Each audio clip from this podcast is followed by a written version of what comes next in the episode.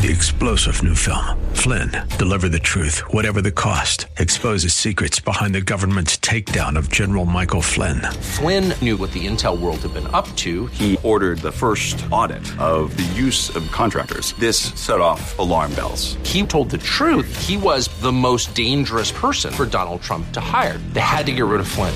Flynn, deliver the truth, whatever the cost. Available now. Watch it today. Go to salemnow.com. Salemnow.com.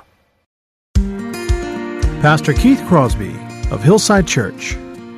He illumines our understanding. He enables us to make sense of our existence, of our world. The Christian approaches his or her world in an unsecular manner. She looks to God for understanding by faith. She, her standards, his standards, are God's standards. He knows that all answers are found in God, that God knows the answer to everything. And so, therefore, God is his or her starting point. This is a God centered worldview. I can see the promised land, though there's pain within the plan. There is victory in the end. Your love is my battle cry, the answer for all my life. Every giant will fall, the mountains will move, every chain of the past you've broken into. All the fear of the lies, we're singing the truth that nothing is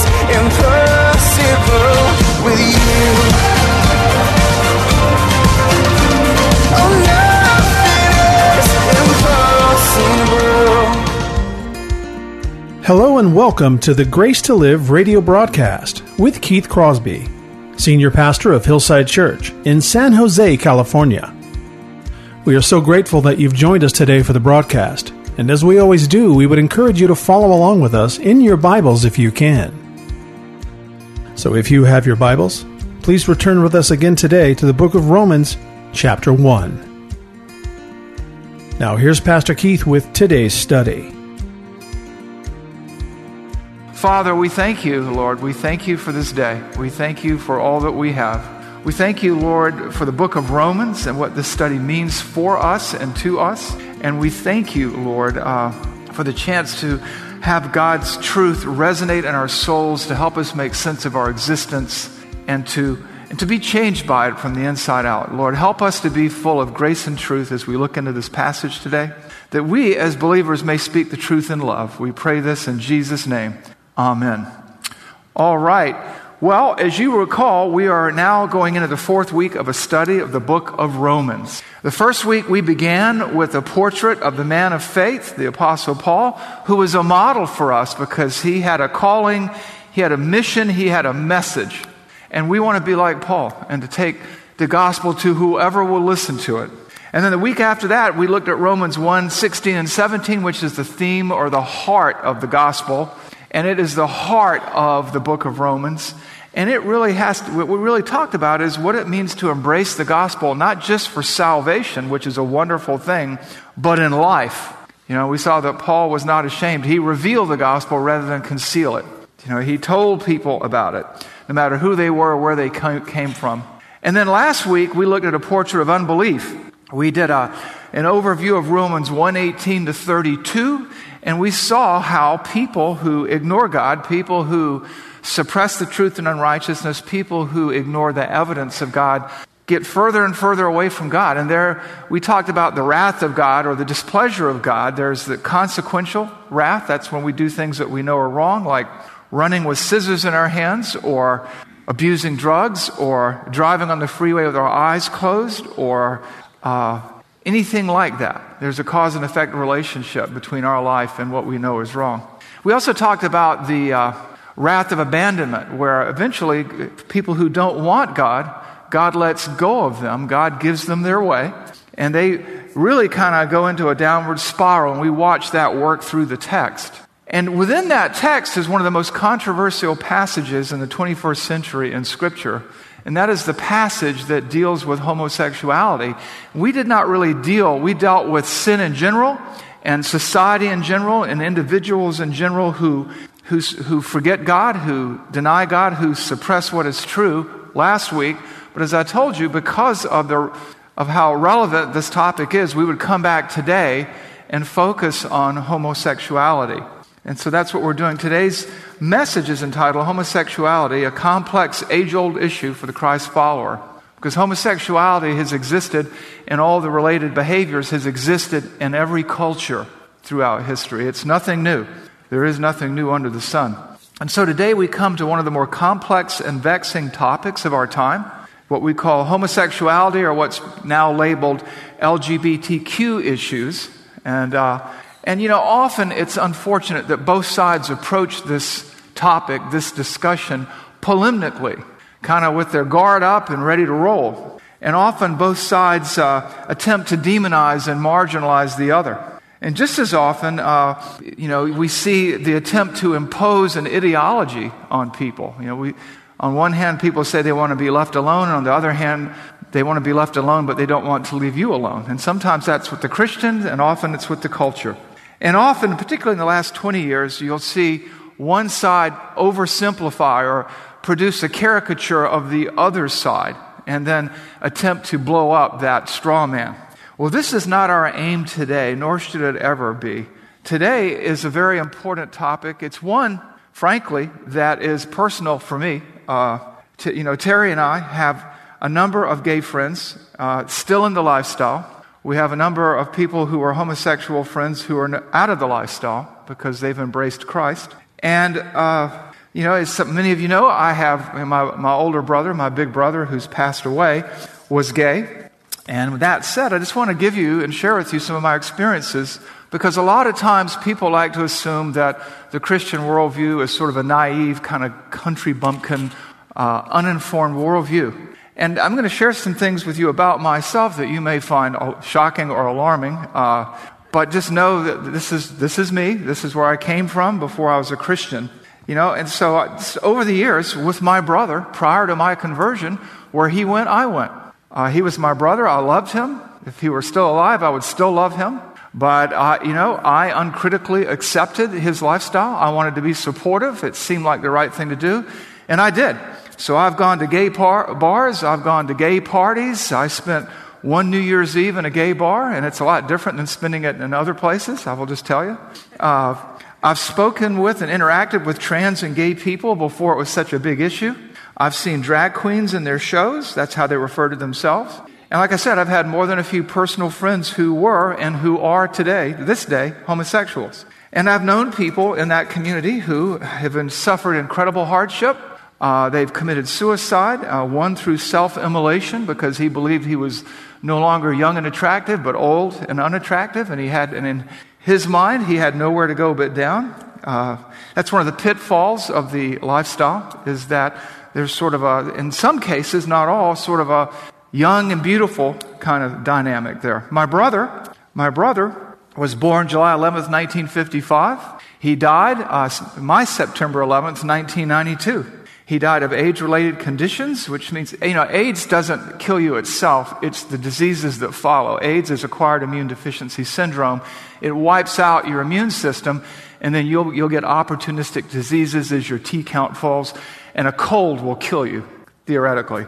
And when he died, he had three types of uh, pneumonia, two types of tuberculosis, and a rapidly growing tumor between his heart and lung that was inoperable. He was in chemo seven days a week, and it was rough. When he died, he was, you know, as I've told you before, I tend to be the smallest male in my family. My brother was taller than me, but when he died, he was close to 6'5, 80 pounds. And so it was a long, it was a three year process. And, uh, so, yeah, it's a, it's a difficult thing for me. It's a personal matter for me. It's a matter that's important, and I have studied it all of my adult life. My brother was my roommate for two summers. He and his friends and I ate dinner together, went to movies together, went to the beach together, talked about all kinds of things together, uh, laughed together, cried together. So I, as I speak to you today, I, I speak to you not as a, not as a, you know, the culture wants to demonize people like me sometimes and call us a gay basher or whatever. I'm not some country bumpkin who hasn't been to the rodeo. I've seen both sides of the equations, and, I've, and, I, and I just come to you as a person who sees gays and lesbians or the LGBTQ or whatever initials we come up with in the days and weeks and months and years to come as people created in the image and likeness of God, people who are creative, intelligent, who, ca- who can be very, very loving, uh, and who are in a tough spot. And sometimes when they're in a tough spot, they make the spot tougher for people of faith as well. And bottom line, I believe what the Bible says. The Bible says that all people everywhere were created in the image and likeness of God. In Genesis 126 and 127 we read this. God said, "Let us make man in our own image and after our own likeness." And then it goes on to say in verse 27, "So God created man in his own image, in the image of God he created him, male and female he created them." This is a summary statement of the Creator about the pinnacle of His creation, humankind, and also about His intention and design for the human race. Now, as for me, going back to me, I became a Christian around the age of 30. I entered seminary at 40. And as I, and as, as I look back at my brother's life and death and the, fr- and the deaths of some of my friends and the lives of some of my friends, I have studied this matter intensely. I'm almost 60, and I can tell you I've studied this for about 30 years intently. And I never stop studying it because it's an important issue. I've spent all my life looking into this issue, reading all kinds of stories, research, talking with members of the community on both sides of the equation, and weighing the claims and the assumptions of what I hear and read in the scales of Scripture. And so today, what I'm going to do is break down today's message, our talk today, into two segments. The first big chunk will be for the Christ follower, the Christian. And the second small chunk will be for the unbeliever, the secularist, the non Christ follower. Within those two big chunks, to make it really confusing, I'm just kidding, are going to be six basic points which are in your sermon notes. Six considerations, six things we need to think about as we think about this issue. And so, with that, I'd like to get into the discussion. And I'd like just to work our way carefully across this matter. This is a complex matter. It cannot be addressed in one sermon, but I'm here not to preach a sermon on homosexuality. I'm preaching a series on the book of Romans, right? And this topic came up in the first chapter. And so here we are today addressing that. So let's undertake consideration number one. In this discussion and this controversial issue, there are two starting points the, that of the Christian and that of the secularist, the Christ follower and the secular, the theistic point of view and the atheistic point of view. And so I want to start with the Christ follower. And in anything that a Christian does, he sort of begins with a Proverbs 3 5 through 8 mindset.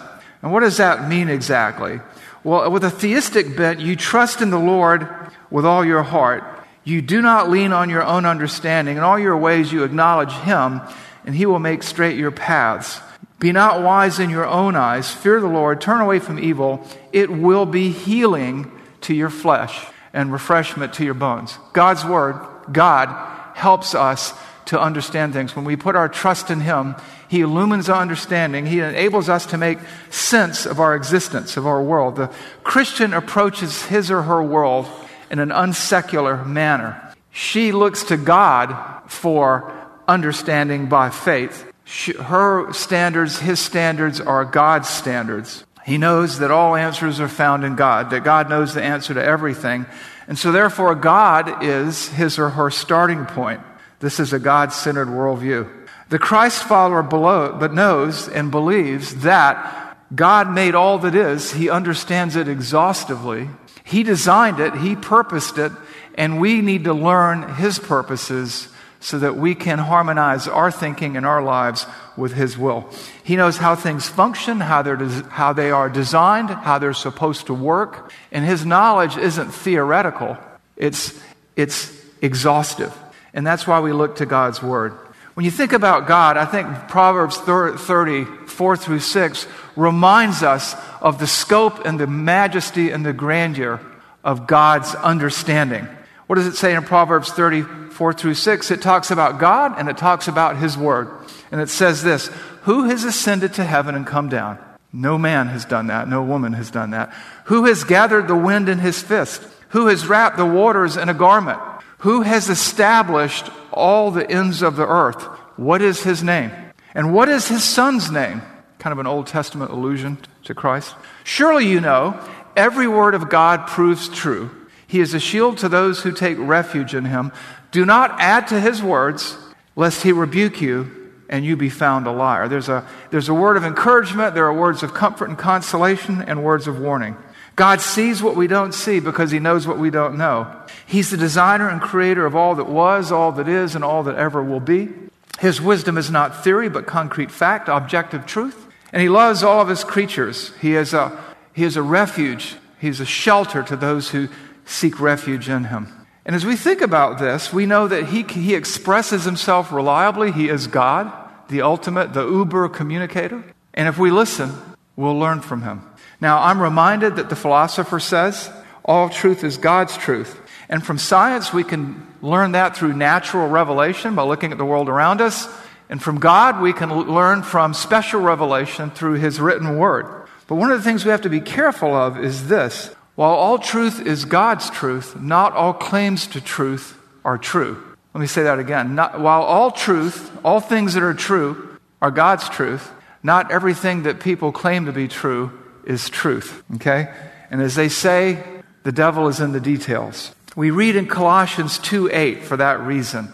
In Colossians 2 8, it says this It says, See to it that no one takes you captive no one takes you in by philosophy or empty deceit, according to human tradition, according to the elemental spirits of the world, and not according to Christ. Now, Paul in Colossians is writing to a church, and he's reminding them of how important Christ is, of how important the gospel is, of how important reality is. And he says, Be careful. All truth is God's truth, but not all things that claim to be true are God's truth. That's what's going on there. Some things are opinion, conjecture, misunderstanding, or a downright misrepresentation.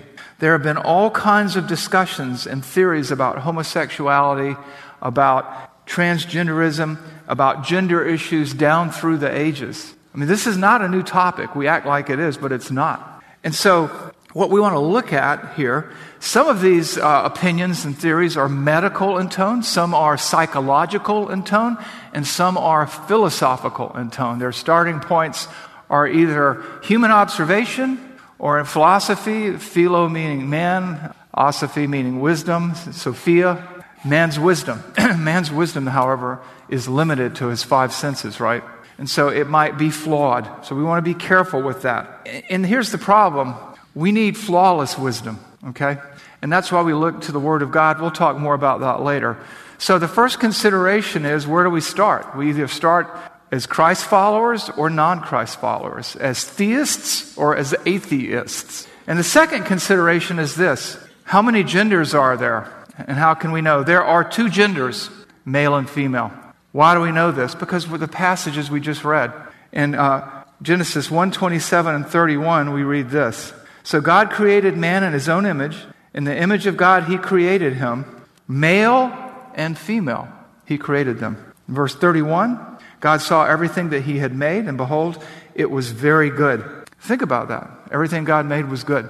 God isn't, isn't a God of trial and error, a God of mistakes. He's a God of infinite perfection. And He created man in His own image, in His own likeness, with a, with a thinker and a feeler, capable of being creative, capable of communicating, capable of relating. And he made mankind in two genders, male and female, which really begins to call into question some of the philosophical, ideological thinking of the LD, LGBTQ construct. We've touched on this before. We're created in the image and likeness of God. We are created the way He created us, male and female. And it's a good design. It's His design. And what we come back to here is the idea of original intent an original design and original purpose and the quality of that design. And what we have here are people created to take care of what God has made. They're created for companionship, friendship, the closest forms of intimacy.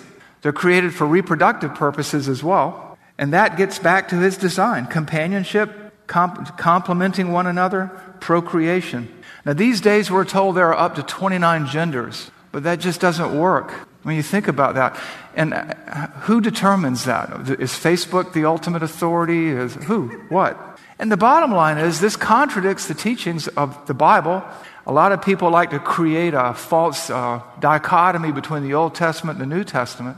But the problem is, this is what Jesus Christ taught. It's popular in some circles to say that, you know, Jesus never taught on this topic. He never taught on traditional marriage. He never taught on gender. He never taught on any of this. He never taught on homosexuality.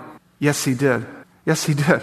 And I, the easiest passage for me to come to in this brief time that we have together is Matthew 19, 4 through 6. Matthew 19, 4 through 6. This is the words of Jesus. If you have a red letter edition, the letters are in red, okay? This is what Jesus taught. He says, Have you not read that he who created them from the beginning made them male and female? And said, Therefore a man shall leave his father and mother, hold fast to his wife, and the two shall become one flesh. So they are no longer two, but one flesh. What therefore God has joined together, let no man separate. Let me give you the context of these comments. Jesus is discussing the concept of marriage with the religious authorities in his day, the durability of marriage, the, the idea of divorce. As his authority, he cites the book of Genesis because Jesus looked to the Old Testament as authoritative. So he appeals to the Genesis construct. There's incredulity there because he is startled by their presumption. He says, Have you not read? Have you not read that he who created them created them male and female from the beginning? And for this cause, quoting Genesis 2:24, a man shall leave his father and mother and be joined to his woman. We translate it wife because of the personal pronoun in the Hebrew. Be joined to his wife. It speaks to a permanent commitment, a permanent monogamous commitment between one man and one woman, and they shall become one. And then he says, let what man, what God has put together, what God has designed, let nobody tamper with. Let no one separate.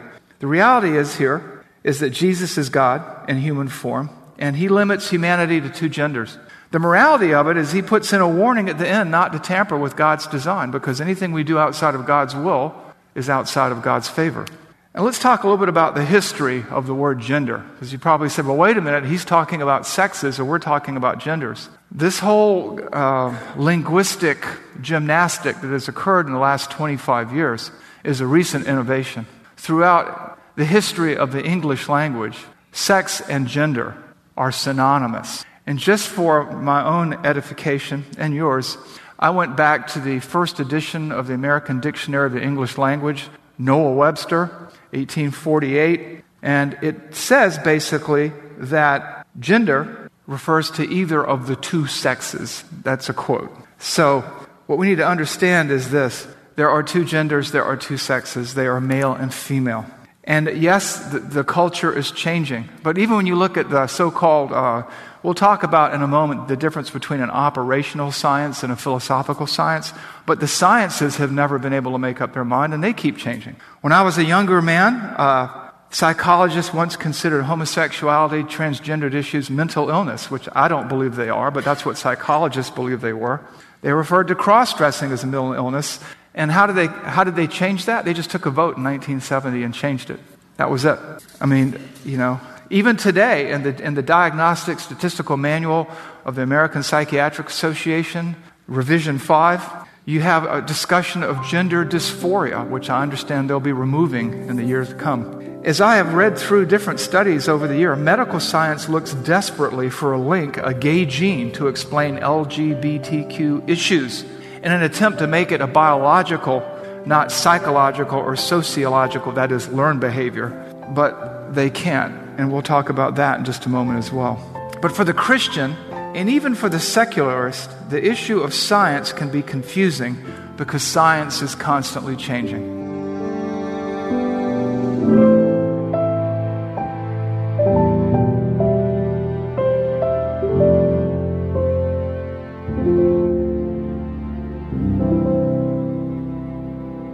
Pastor Keith Crosby with today's Grace to Live radio broadcast.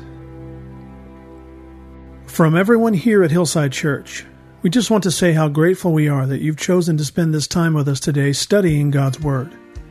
And if you have questions about today's program, or if you'd like to hear more messages from Pastor Keith, then I would encourage you to log on to our website, hillsidechurch.org, where you can find more messages and content from Pastor Keith in the Sermons Archives tab, as well as links to Pastor Keith's blog and the new Out of My Mind podcast.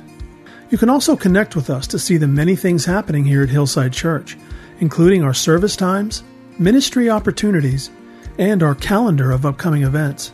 Again, all this and more can be found by visiting the website hillsidechurch.org. Well, we hope that you'll join us again right here next time on Grace to Live.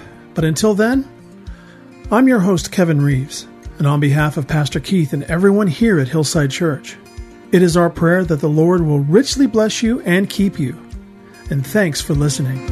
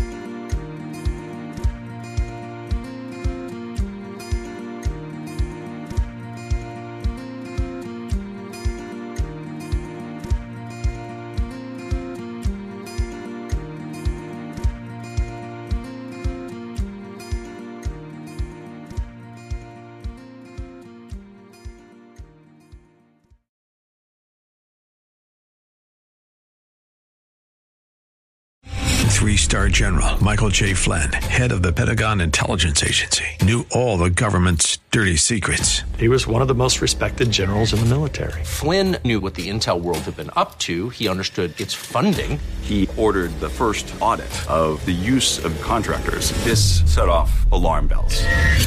The explosive new documentary, Flynn, Deliver the Truth, Whatever the Cost, uncovers the facts behind this scandal. Flynn told the truth. He was the most dangerous person for Donald Trump to hire. I find out the worst enemy that I'm going to face in my life is right here in America. They took my assessment and they wanted me to change it. And I was like, I'm not changing it. They had to get rid of Flynn.